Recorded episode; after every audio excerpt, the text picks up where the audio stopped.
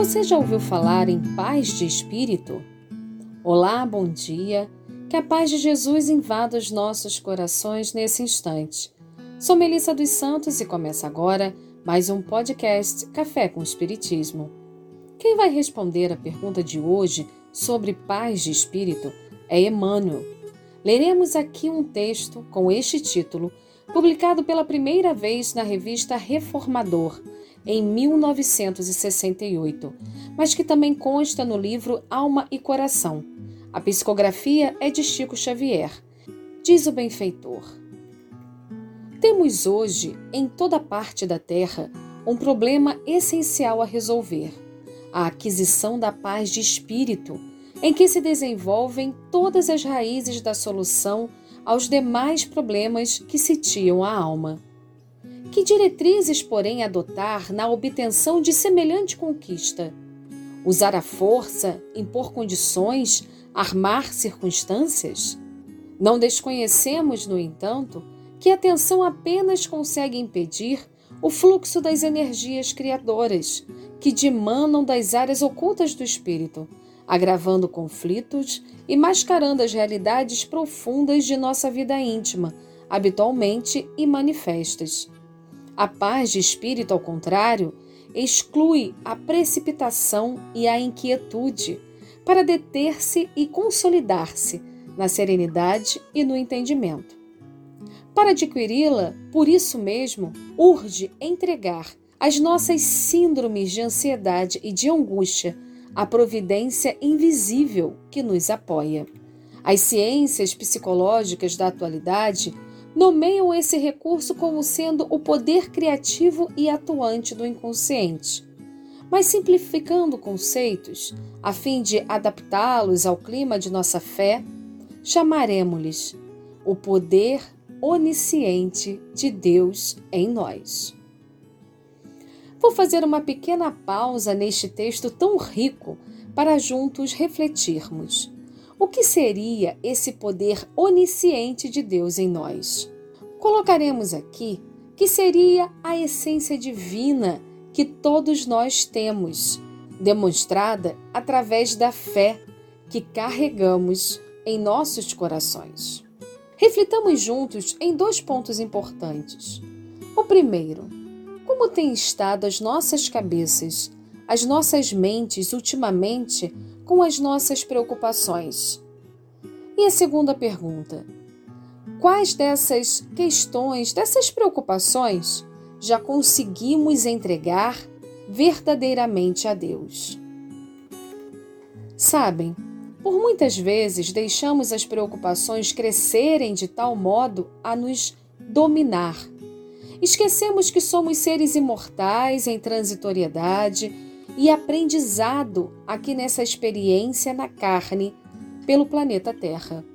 E por outras tantas vezes, esquecemos que, embora a caminhada seja individual, a estrada é coletiva. E mesmo com problemas, com preocupações, contamos com amigos encarnados e desencarnados que podem e vão nos ajudar, se assim também permitimos. Outra certeza importante que temos que carregar sempre conosco é de que tudo passa, que depois de toda a tempestade, o sol sempre volta a brilhar. O que acontece muitas vezes é que duvidamos de nossas próprias capacidades, de nossa força para superar os obstáculos. Esquecemos que temos essa essência divina em nós e de que temos um Pai de amor. Entregar a Deus é um exercício de fé que ainda pouco fazemos. Disse-nos Jesus: Se tiverem fé do tamanho de um grão de mostarda, poderão dizer a este monte: Vá daqui para lá, e ele irá nada será impossível para vocês. Isso está lá em Mateus, capítulo 17, versículo 20. O grão de mostarda é uma semente bem pequena, com cerca de apenas 2 milímetros, mas que plantada, regada, rende uma árvore altiva, linda, que pode chegar a até 3 metros de altura. E é sobre isso que Jesus vem nos ressaltar nessa passagem. Se a gente tiver a fé do tamanho de um grão de mostarda, ou seja, se a gente der apenas um primeiro passo e seguir regando essa semente, tentando dar um passo a mais sempre que possível, com o tempo, nossa fé também será enorme e mais robusta. Entregar a Deus também é assim.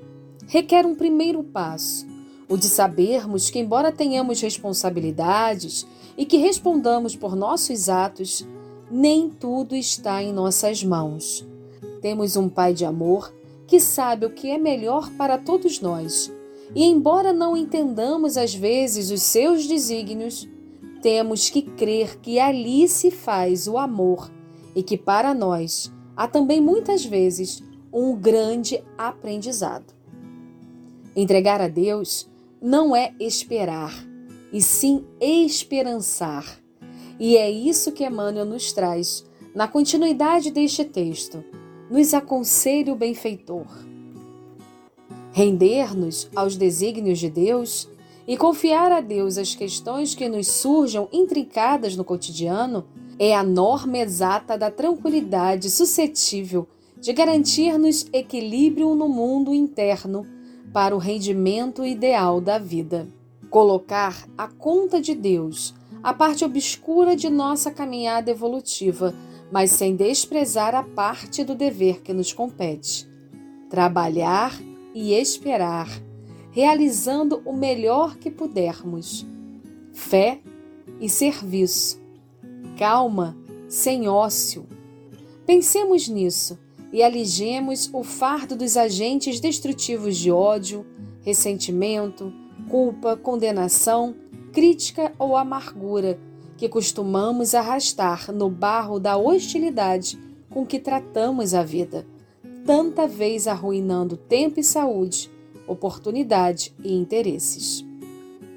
Fundamentemos a nossa paz de espírito numa conclusão clara e simples: Deus que nos tem sustentado até agora, nos sustentará também de agora em diante.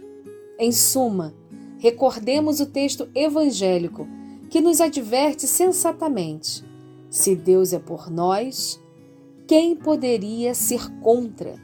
Conclui Emmanuel. E repetiremos: se Deus é por nós, quem será contra nós?